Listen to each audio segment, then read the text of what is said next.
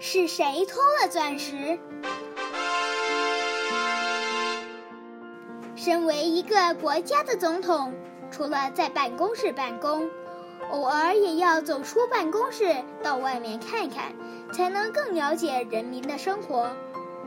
有一个国家的总统，也在某一天，只带了几个贴身护卫，就往首都最著名的商店街出发。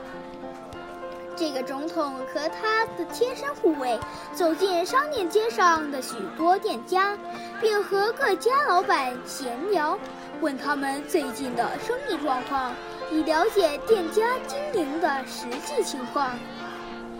就在总统等人离开珠宝店后不久，珠宝店的老板急急忙忙地跑出店门，追了上来，对总统说。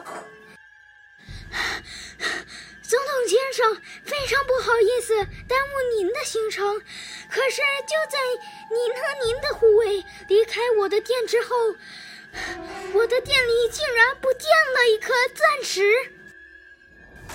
总统听到后非常惊讶，怎么会发生这种事呢？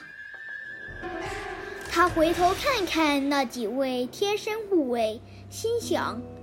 应该是他们其中一个偷走了钻石，可是他们做事都非常的认真尽责，为人也很善良诚实，所以实在很难想象是谁做了这件事。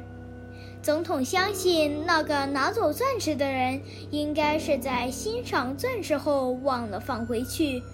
或者是家里出了什么事，有不得已的苦衷，才一时贪心拿走钻石。那个人现在一定很后悔，所以他想给这个人一次改过的机会，让他自动把钻石还给老板。只是要怎么做才能让那个人把钻石还给珠宝店老板，又不被大家发现呢？总统想了一会儿后，对贴身护卫说：“这件事，我想应该是你们其中一个人不小心所犯的错，所以我并不打算惩罚这个人。我只是想给这个人一个归还钻石的机会，希望他不要违背自己的良心。”说完后，总统请珠宝店老板拿出一个装满砂糖的罐子，并要求每个贴身护卫都做一件事情。